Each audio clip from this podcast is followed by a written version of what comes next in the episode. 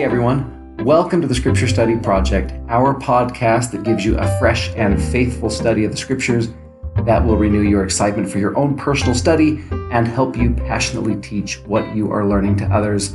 I'm Zach and I'm with my wife Krista, and we are excited to be in our 21st episode and diving into the first couple of chapters of Alma.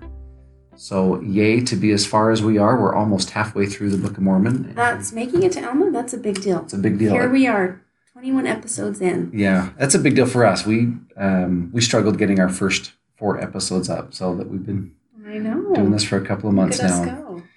Anyway, so we are excited to be with you. Our study tip for this week is to look for alliteration. That's not really our study tip, but I noticed that in the last couple of episodes, I'm just because I like alliteration, I like points that start with the same letters. And I've noticed that in this episode, we are talking about prayer. I'm starting our study with a poem. Then we're going to talk about priestcraft and pride and persuasion and persecution. And then patience and priesthood. And I am the type that, That rolls her eyes when I do dumb alliterations. no, I appreciate the alliteration. I just feel very boxed in having to find P words for everything. so the real study tip for today Is prayer. is prayer also a P word. How convenient. Um, but you know, we wanted to, we have actually tossed around this study tip and teaching tip for pretty much from the beginning because I think this is a very basic um, study tip for us, but also probably the most important. I think even us, we will get to the end of a recording episode and be like, "Wow, that, that was kind of hard. Why did it take us so long? Or, oh man, we have a lot to edit out. And then we look back and think, we didn't say a prayer. I just think it doesn't hurt to have reminders to say prayers before your study. The difference it makes, honestly, is is huge. It's pretty big. I've been noticing that a lot in my own personal study. Like, it's almost not even worth it for me to study if I haven't said a prayer before. Yeah. I've, I've been paying a lot of attention to this. We were in a meeting a couple of weeks ago with uh, an emeritus member of the 70, Elder Callister, and he gave a part of his talk, which was impressive. He had 45 minutes that he spoke to us and had everything memorized. It was amazing. and it was really really good yeah but as part of his presentation he uh, when he was a mission president he said he would hear missionaries pray and he said it sounded like they were trying to bless everything in god's creation right? Please bless my companion please bless the other missionaries please bless the mission presidency please bless the people in our country please bless everybody else. And, and so he challenged his missionaries to stop praying for everything and just to pray for one thing and I've actually been trying this where I we've been doing it in our family where we talk before we pray about the one thing we're thankful for and then the one thing we want to ask God and it forces us to be really focused in our prayer. And so as I was thinking about this for scripture study, I think what a great way to practice prayer before scripture study. To think of the one thing that it is you want in your scripture study today and then to tell God that's your desire and then to look for it as you study. And as we flip this over to the teaching side, I think it could be applied the same way. Um, maybe even inviting your group of students. What a great way to unify your learning when you're praying for something very specific and to bring in a very specific cause Yeah, that you're you, learning for. will you please pray for this today? Mhm. Asking a family member or a class member to pray for something specific. I, I get to hear a lot of uh, interesting prayers. There's some really funny ones, like when someone prays, please help us to get something out of the lesson today, which I always, I don't know, kind of think, well, that doesn't really give a great sense of confidence in my teaching ability. Um, or my students always pray for this. Please help us to get back to school safely. Most dangerous walk in the world must be from the seminary building to the doors of the high school because for how often it gets for how often they pray for it. But there's some also there's some things we pray for in our prayers uh, at the beginning of teaching that God doesn't can't well he he could but because he doesn't violate agency he won't do. Uh, for example, please help us or please um, uh, help us to apply this in our daily lives. God can't force us to apply something. Um, and so I've thought a lot about what what is it that you could pray for at the beginning of a study. What is it that God does that we could pray for. And so I think one in a study or in a lesson is uh, please direct our minds to specific verses or teachings that are important for us. God can do that, right? Or please help me to feel the Spirit when I read something that's important for me. God can do that too. I think He can open up our minds, um, help me understand greater than I did yesterday, mm-hmm. understand truths more. Please prompt me to find ways to apply what I'm learning today. Those kinds of things I think would make a big difference in personal study and in teaching. All right, Alma chapter 1 um, begins with Alma the Younger as the chief priest. If you remember, we ended the book of Mosiah with his conversion, and now he's the leader of the church. And it's not long into the chapter before we get the first trials that face him as a church leader. Um, number one, he is faced with his first antichrist by the name of Nehor, who will actually show up repeatedly throughout the Book of Mormon. Nehor preaches a particular kind of antichrist doctrine, which we'll dive into in a bit. Uh, in chapter 2, there's a man by the name of Amlici who arises and wants to be king. And the people hold a vote and decide not to make him king, which infuriates him he gathers those who were uh, proponents of his, and they wage war against Alma and his people. In the middle of all of that, this is chapter 2, verse 5. And this is where we want to take the title of our uh, episode and the question that's going to guide our study.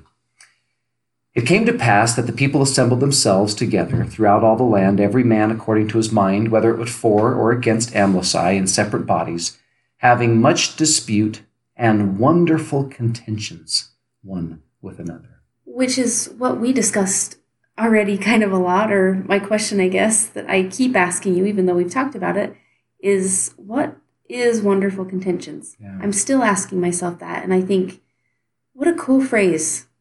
Yeah, and we both what looked at this a little bit. We tried to search around and see what we could find. And, yeah. and we found a couple of articles where it was spoken of positively um, I found an article about the power of democracy as highlighted in the Book of Mormon, and this could be a place for that.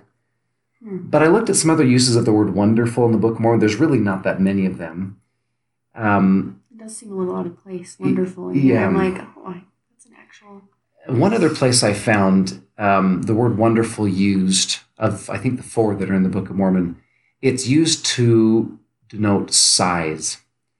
Uh, the verse that I read it in was it was a wonderful, the, the size of the army was wonderful. Hmm.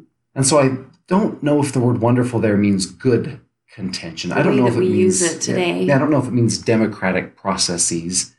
I think it means a lot of contention. This Amlici hmm. um, and maybe some of the residual effects of Nehor causes a lot of problems among the Nephites.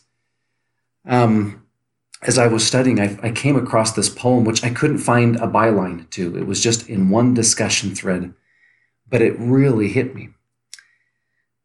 Taking some easy way, failing to any amuse, trying the rules to stray, and all trust to abuse, playing with words cute, weaving deception thin, leading others in dispute, beguiling with lies within Wonderful contention steals the feelings of discussion, emotions caught in wheels spinning in errant pollution. Gleeful the wicked enjoy, sadly the righteous cry. Here the adversary's ploy, allowing freedom to die. That poem was titled Wonderful Contention. As I've thought about this, I realize that in my life and probably in a lot of people's lives, they understand what wonderful contention is. They may be in the middle of it in their work environment or with their friends or maybe even with their family. Contentions of different kinds, whether it's contentions over politics, which seems to be quite the rage, or contentions over spiritual things, over religion. And the question we wanted to study this episode was what do you do with these wonderful contentions? Where do they come from and, and what do we do with them? especially when the footnote from this wonderful contentions um, takes us to 3rd Nephi chapter 11, where it's Christ teaching. He says, He that hath the spirit of contention is not of me, but is of the devil, who is the father of contention, and he stirreth up the hearts of men to contend with anger one with another. So we know that we need um, to try and avoid it, but maybe this is a good. I'm excited to study this because I think contention is something like we talked about, what Zach already mentioned. We all go through it in some form or another. Um, and how do we how do we do it? Yeah. So the first question we wanted to ask was where does this contention come from? In these chapters, there's two main sources of contention, one from Nehor and one from Amlici. Nehor's brand of contention is titled by Mormon, or I guess titled by Alma, priestcraft. This is in Alma chapter 1, verse 12, and Alma simply says this is the first time that priestcraft has been introduced among this people. Uh, the definition of priestcraft given by Nephi earlier in the Book of Mormon is when men set themselves up to be a light and seek for the praise and the gain of the world. Nehor's teachings are that the priests should be paid and that they should be popular, and that because of that popularity and that income, they shouldn't have to support themselves with their labor, which is something that's been a hallmark of the church ever since Benjamin set that precedent himself. This is a really popular teaching among the Nephites, which leads to that wonderful contention. And as I thought of it, I, I don't know if that is a particular temptation for many of us. Maybe it is. But as I looked at the outcomes of priestcraft listed in the last couple of verses in chapter one, it became a lot more real to me because these are things I think that a lot of us maybe identify with more. Verse 19 it came to pass that whosoever did not belong to the church of God began to persecute those that did belong to the church of God, and had taken upon them the name of Christ. Yea, they did persecute them and afflict them with all manner of words, and this because of their humility. Verse 23 uh, this was in the second year of the reign of Alma. It was the cause of much affliction to the church. Yea, it was the cause of much trial within the church. For the hearts of many were hardened and their names were blotted out, and they were remembered no more among the people of God, and also many withdrew themselves from among them. Now this was a great trial to those who did stand fast in the faith. I think a lot of this contention that's happening inside the church today, maybe inside families about the church, um, causes a lot of pain for uh, people, surely on both sides. Um, and that's one source of contention I think we can identify in these verses that maybe we can also identify in our lives. And of course, how can we not go on through these chapters without recognizing the pride that shows up? Um, we talk about the pride cycle all the time in the Book of Mormon, and here we see it again. Um, in chapter one, it talks about the, the pride and the vain things of the world that they're looking at. And again in chapter four, um, verse 9, and thus, in this eighth year of the reign of the judges, there began to be great contentions among the people of the church because of these things that are mentioned above. In verse 8, he says, The people of the church began to be lifted up in the pride of their eyes, and to set their hearts upon riches and upon the vain things of the world, that they, they began to be scornful one towards another, and they began to persecute those that did not believe according to their own will and pleasure. Um, it talks more about lifted up in the pride of their eyes, they waxed proud. And I couldn't help and think um, of how this applies to us today and how we um, set our hearts upon things, um, riches of the world. And the first thing that came to my mind was social media and some of those um, that all we're looking at all day are these the vain things of the world, really. Mm-hmm. These outfits, these expensive vacations, exotic vacations, these shoes that we need to have, and those um, the the goals that we set for ourselves of like hashtag mom goals or hashtag outfit of the day or whatever it is that we are looking to as our goals. I've even seen, you know, those there's all those posts that come up of maybe even someone who's trying to bear testimony of something good or posting something great content and then people don't even read their content instead you see in the comment comments where did you get your dress where did you get your hmm. shirt who does your hair and so here we are feeding into this essentially In fact, in you- our day. You made the point earlier when we were studying in chapter three with the Amlicites. If Nehor's doctrine is priestcraft, Amlici seems to be pride that I should be king and that we should be recognized and that we should be praised um, and that we are something great to be uh, applauded. And because of that pride, um, this army that Amlici raises marks themselves to separate themselves from the Nephites. This is verse 4 in chapter 3. The Amlicites were distinguished from the Nephites, for they had marked themselves with red in their foreheads after the manner of the Lamanites. Nevertheless, they had not shorn their heads like unto the Lamanites. And I, as I was reading that verse, I thought, boy, this is kind of that. Um, oh, I, I heard Elder Bednar say once the, the common phrase that we should be in the world but not of the world. And he commented, too many of our members are not in the world, but they're of the world. Um, meaning they're focused on so many worldly things, but they're not actually engaging with real life people anymore Yeah. because of social media. So we were talking about that, and that's where you brought up this that hashtags are a way that we mark ourselves, or we have handles, we have labels, we have status updates, we have pictures, all that that label us as something. And so, what are those labels saying about us? Are we marking ourselves like the Lamanites or like the world? Or even these, um, the way that we describe ourselves or our the accolades that we give ourselves through social media or through not by anything we're doing bad, but maybe that we wear those as a badge of honor instead of maybe the things that are most important of where's your heart? Um, where are you spending your time? Yeah. So, if those are a couple of sources of that wonderful contention, how do we contend back? I like this verse, and maybe it's just because I'm a guy, but this is um, chapter 2, verse 34. Alma takes the head of his army. It says, And thus he cleared the ground, or rather the bank, which was on the west of the river Sidon, throwing the bodies of the Lamanites who had been slain into the waters of Sidon, that thereby his people might have room to cross and contend with the Lamanites. I love the image of the prophet out there clearing the ground and making the way for his people to contend back. So, this question, how do we contend back then, uh, yields also a couple of answers. And the one that I kind of looked at was um, back in chapter 1, we read this verse, or at least the first half of it, in verse 20, that because of their humility, the church members were persecuted. But here's the end of the verse. They were persecuted, verse 20, because they were not proud in their own eyes, and because they did impart the word of God one with another, without money and without price.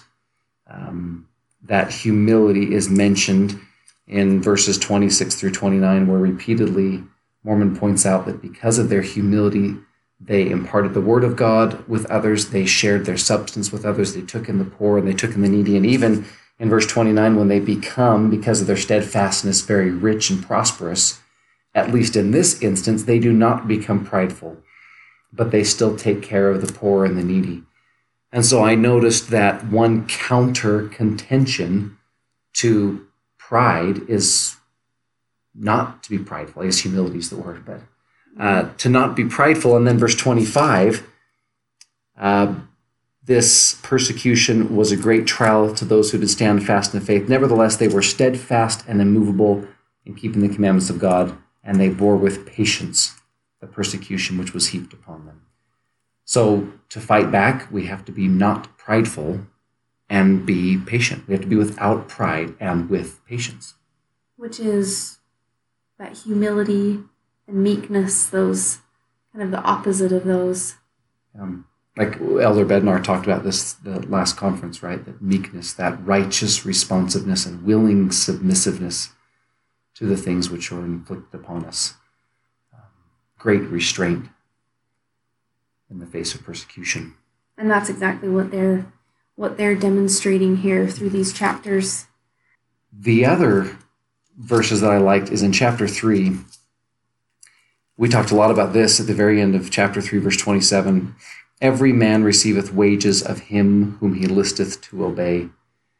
And I thought, if priestcraft is to set yourself up as a light to receive gain, the only person I can think of that to his core tried to aggrandize himself, or I guess the perfect example of that was Satan.